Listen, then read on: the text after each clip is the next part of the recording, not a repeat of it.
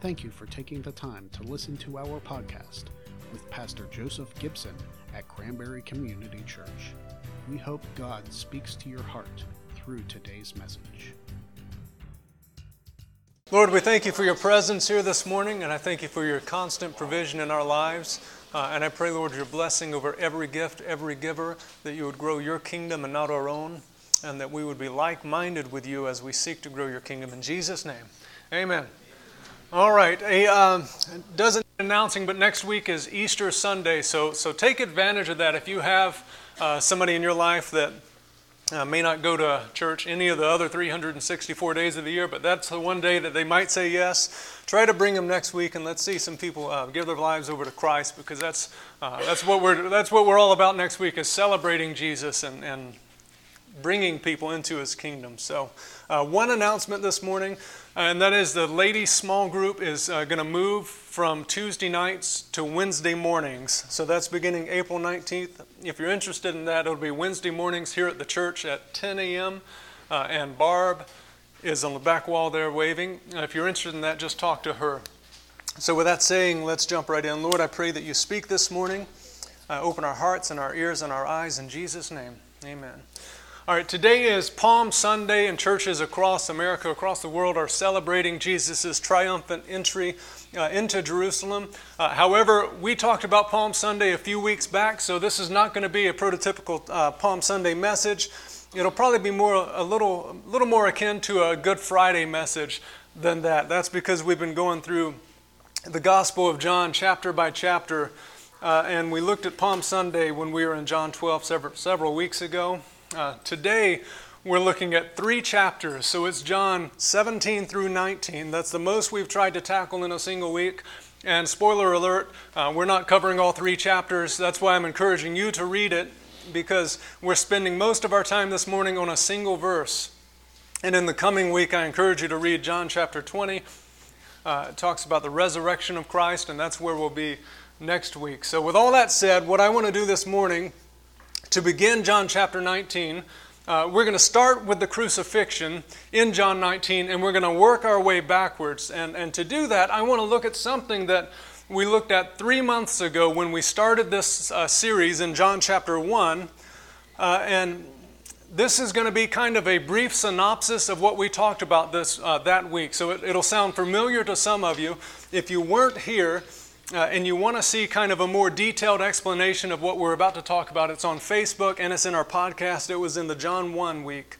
Uh, so, uh, that week, what we talked about was how John begins his gospel in a very unique way. What he does is the first 18 verses of John chapter 1 are a prelude to the rest of the chapter, to the rest of the gospel. And what that means is uh, in John chapter 1, the first 18 verses, he gives an introduction to everything that is about to come in the rest of the gospel. Everything that occurs from verse 19 of chapter 1 through the end of the gospel of John is the unfolding of those first 18 verses.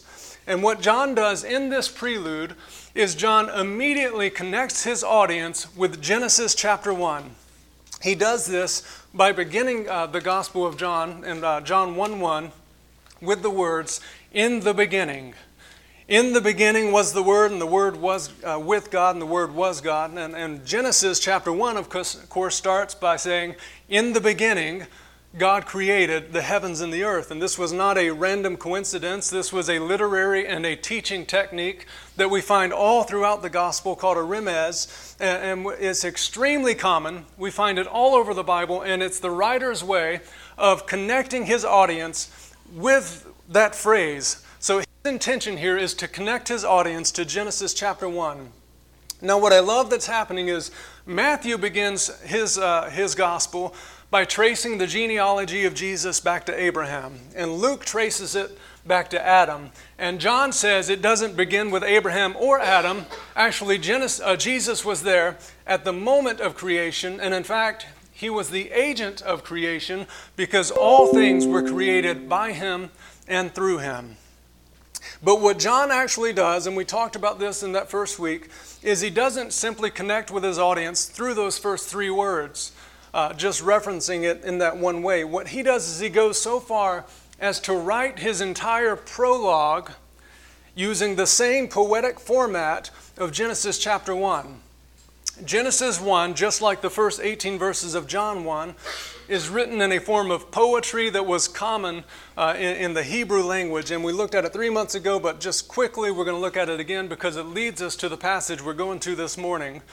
But if we look at the literary structure of this poem in Genesis chapter 1, this is what we find. The first day, God created the night and day. The second day, He created the sky. The third day, He creates the land. The fourth day, he creates the sun, the moon, and the stars, which fill the night and the day. The fifth day, he creates the birds, which fill the sky. The sixth day, he uh, creates the animals and mankind, which cre- uh, fills the land. And then on the seventh day, he would rest. It, the Bible says the work was finished and he rests. And what we have is this common poetic structure that goes ABC, ABC, D. And D is this, uh, this note of completion where it actually says, we find it in Genesis 2 2, uh, it says, God finished the work. Now that's important here. It says, God finished the work and he rested. Now it's the same word or the same phrase we find in Exodus 40 after Moses completes the tabernacle. It says, Moses finished his work. Now that's important this morning. Not only does John begin his gospel by alluding to Genesis chapter 1, but he actually writes it in the exact same poetic format. And if we don't recognize that, then John chapter 1 is really confusing and seems really out of order. Because it starts like this in John uh, 1 1, it says, In the beginning was the Word. On to verse 6, it says, A man named John came to testify. On to verse 11, it says, Some received him, some didn't. Now, if we didn't know that this was that poetic structure, it would seem out of order because we get to verse 14 and it says, That word became flesh. In verse 15, it says, John testified concerning him. In verse 16, it says, We have received him. So, what we have now, all, we have ABC, ABC, and all we need is that note of completion that note that, that wraps up the poem and sums up everything that the poem is talking about. And this is where John veers off course because he begins to wrap up the poem in verse 18, but he doesn't stick to the script. What John does in verse 18 is in the original language, your Bible won't show this, but in the original language, he actually finishes this poem with an incomplete sentence. It's actually finished with a, a, sentence, an, an unfinished sentence. And I think that was on purpose because what John is doing is he's copying that format that says ABC, ABC, but when he gets to D, he says, We're not there yet. So this poem is all about God becoming flesh. And John never gives that summation statement, that statement that says, And it was finished. At least not yet. Not until we come to today's passage, and it comes after Jesus' ministry, after his teachings, after his betrayal and his trial, and he's been hanging on the cross for several hours now. And we get to John 19, beginning verse 28.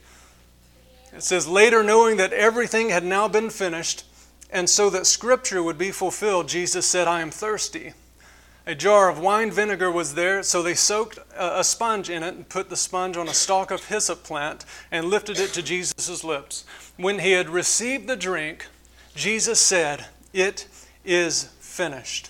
And with that, he bowed his head and gave up his spirit. And my belief, church, is that is the closure. That is the summation where John in chapter 1 left off with an incomplete sentence to kind of say it's not done yet.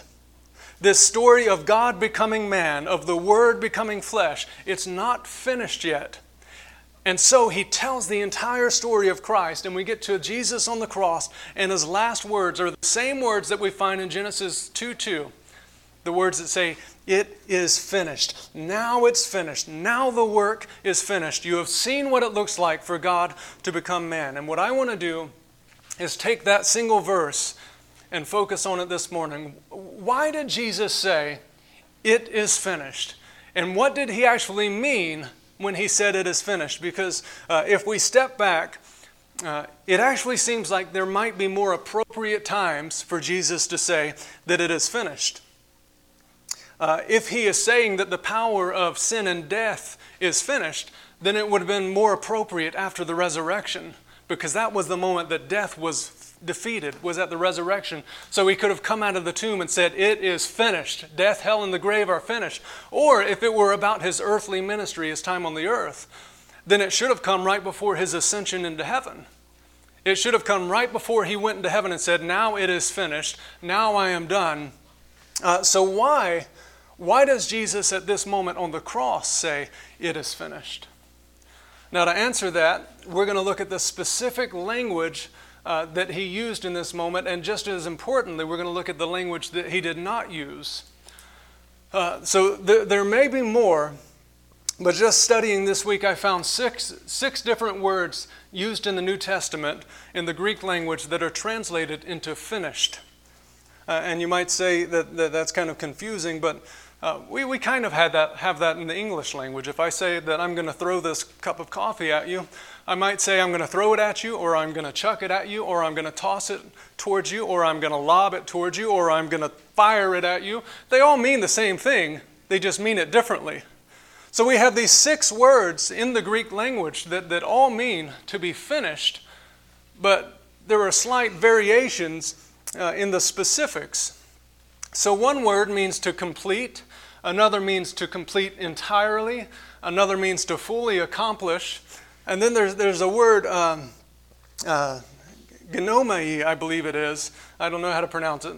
Um, but this is the word that Jesus uses most often when he's talking about completing something or finishing something. It's used more than a hundred times throughout the Gospels, and it simply means to be finished or to be brought to pass, to be brought to fulfillment. And, and while of those six words, Jesus uses this more than any other, this is not the word that he used on the cross. Uh, instead, he uses a word that's far more rare, a word we only find a few times in the Gospels. It's a word teleo, which means to bring to a close, to finish, or to complete. But it's the context of this word that actually shines so much light on it. Because the context of this word is that it's usually used in relation to a debt that is owed. And in fact, if you continue with the defin- definition, it also means to pay or to fulfill a debt. Uh, archaeologists have actually uh, found countless receipts uh, from as early as the second century after Christ. Uh, and you can find these online. Um, and what they've discovered is on a huge number of these receipts, especially on tax receipts, there's an abbreviation for this word at the top of the receipt, teleo, which means the debt has been paid, the taxes have been paid. And I believe that when Jesus hung on the cross, the reason he chose this word moments before he gave up his spirit, his cry was saying, Now the debt has been paid. Now it, it has been finished because in this specific moment, he hasn't yet overcome death, hell, and the grave. That's coming in three days. And he hasn't finished up everything he wants to do on earth. That's coming in 43 days. But in this very moment, the, the debt for my sin and the debt that you owe for your sin, the debt that created separation between God and man, was finished. It was paid completely and in full. There was nothing left that needs to be paid. And these are not the, the words of a defeated man on the cross. This is a cry of victory right before Jesus gives up his spirit. It is finished. You owe nothing more. In fact, Hebrews 12:2 says that it was for the joy set before him that he endured the cross. Uh, and it's fascinating to me that Jesus, as he's hanging on the cross, says, he chooses a specific phrase. He could have chosen any of them, but he chooses the one that means it's been paid. The Bible says the wages of sin and death or uh, is death, but the gift of God is eternal life. It was a cost that we could not pay. It was a cost that Jesus did not owe, but he paid it and he said, "It's paid." It is finished. Now, there are a couple more things I want to show you here in this single verse before we move on. If we put John 19:30 back on the screen, it says, When he had received the drink, Jesus said, It is finished. And with that, he bowed his head and gave up his spirit. This is another interesting phrase. Eh, I wish we could go by, through the Gospel of John verse by verse and spend about a decade on it. But this phrase that he bowed his head, it's a phrase that Jesus used on one single occasion in the Gospels. It was in Matthew uh, chapter 8. I think it's also in Luke, uh, but it's the same story. It says, when he had, or uh, Matthew 8 19, Greg, if we have that. It says, When a teacher of the law came to Jesus and said, Teacher, I'll follow you wherever you go, Jesus replied, Foxes have dens and birds have nests, but the Son of Man has no place to lay his head. This is the only time Jesus ever used this phrase, to, to lay his head. And he was using it in this context of saying, the Son of Man has nowhere to lay his head. And John, when he's writing about Jesus giving up his spirit on the cross, says he found a place to lay his head. Finally, finally, he bowed his head and laid, laid his head. Uh, interesting to me, but the language is not a depiction of death, it's an image of rest. If we go back to what Jesus said, He said, I've got nowhere to lay my head. It's an image of rest. And one more thing I want to show you here is the Bible specifically says that He gave up His Spirit, it was not taken from Him. And this is the completion of what Jesus said in John chapter 10. He said, I'm the good shepherd. I know my sheep, and my sheep know me. And on in verse 18, he says, No one takes my life from me, but I lay it down of my own accord. We find that in the cross. It says, He gave up His spirit. He did this willingly, church. No one, gave, no one took His life, He gave it. He accepted the cross. The cross was a, a death that was only intended for two groups of people the lowest class or the worst criminal. And even outside of Scripture, uh, the Roman historian Tacitus called it a torture only fit for slaves. It was designed to be a public, a slow, a painful, and a humiliating death. And it was one that Jesus accepted, one he endured, but not one that he looked forward to. Uh, if you read all of the Gospels, what we find is the Bible says Jesus was deeply troubled in the days leading up to the cross. And it's a, a phrase that means uh, from the pit of his stomach. He was, it was uh, just a knot in his stomach. The Bible says he was sweating like drops of blood. Uh, it, it says that he was crying to the Father, If there's any other way, yet not my will, but yours. And now, knowing all of this, church, knowing all of this is on the horizon in his life, Jesus gives us John chapter 17. Um,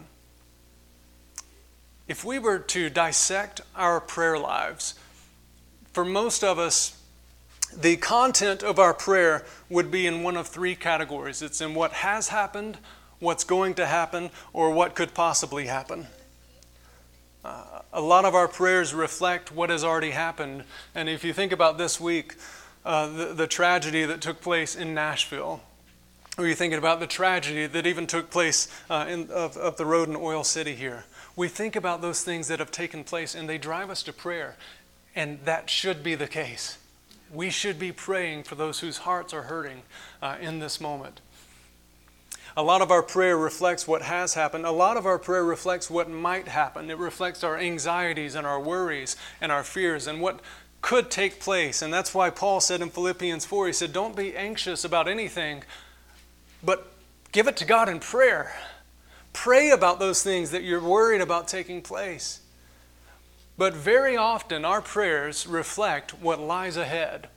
Uh, so if you've ever had a job interview, then you've probably prayed for that job interview when you know that it's coming. And you've probably asked other people, hey, this is coming up on Wednesday.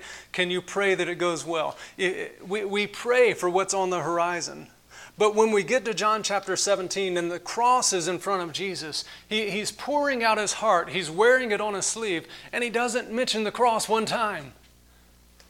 There are two subjects in his prayer in John chapter 17. First is the 11 remaining disciples, and the other is anyone who would ever believe, which would be you.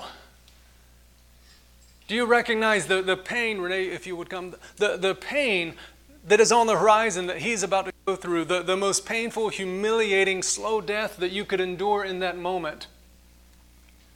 And he's not even praying about it. He's praying for his disciples God, protect them, and, and God, uh, uh, keep them safe, the Bible says. And um, then he gets to verse 20. And he says, Father, my prayer is not for them alone, but I pray also for those who will believe in me through their message that all of them may be one, Father, just as you are in me and I am in you. May they also be in us, so that the world may believe you have sent me. I have given them the glory that you gave me, that they may be one, as we are one, I and them, and you and me. Pay attention to this, so that they may be brought to complete unity. And when they are brought to complete unity, then the world will know that you sent me and have loved them even as you have loved me. You know, the thing about unity, um, uh, if you're trying to tune a guitar so that it all uh, it's all in unison. If you come into to the, the worship team's practice or on Sunday morning, wh- what you won't find is Brian taking his guitar and passing it around to everyone with a musical instrument and saying, Hey, tune your instrument to my guitar. But they'll take a single tuner and everyone on the team can tune themselves to that one device. And even though they weren't tuning to one another, they are in complete unity. And as a church, when the Bible calls us to complete unity, it doesn't mean I tell Pat and Pat tells Eileen and Eileen tells Brian and, until it gets all the way over here and then everyone's on the same page. All it means, church, is glorify God. That, that His kingdom would be your greatest priority. And if your priority is the kingdom of God and my priority is the kingdom of God, we are in complete unity. Bible says when we get to this place of complete unity as a church, then the world will know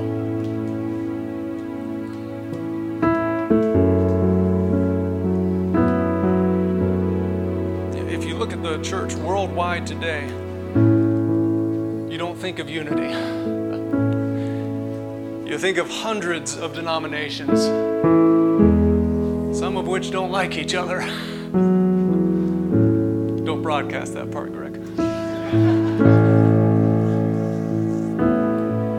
But you know what? When it comes down to the semantics of things, I don't really care if you don't agree with me or if another denomination doesn't agree, because I'm not here to push a denomination. Say, as a church, can we come together and glorify the name of Jesus Christ? And if there's a Catholic church down the road that comes to, together and says, let's glorify the name of Jesus Christ, and a Methodist church that says, let's glorify the name of Jesus Christ, then I'm okay with that. That is unity, church.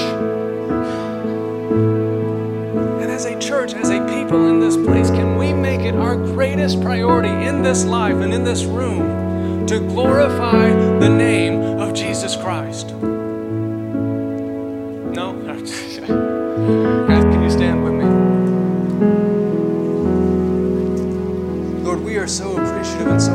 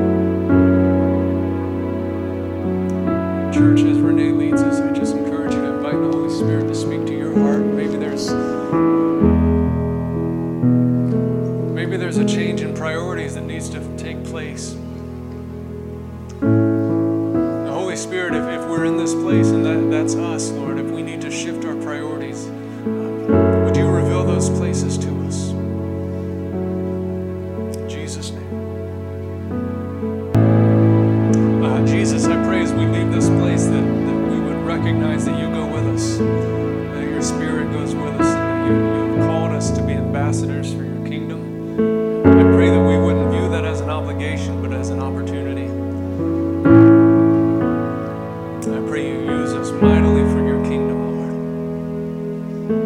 In Jesus' name, amen. So, church, I'm excited to see you next week on Easter. One quick announcement if you have kids or grandkids up to the fifth grade, in Kids Church, they're having a big Easter service with over or with 200 Easter eggs hidden. So uh, bring them out, and that'll be a fun time for them. No adults. Jen, you have to be in here. All right, have a good week. Thank you for listening to this week's message. Don't forget to subscribe to this podcast for a new message every single week. And as always, from all of us at Cranberry Community Church, may God bless you.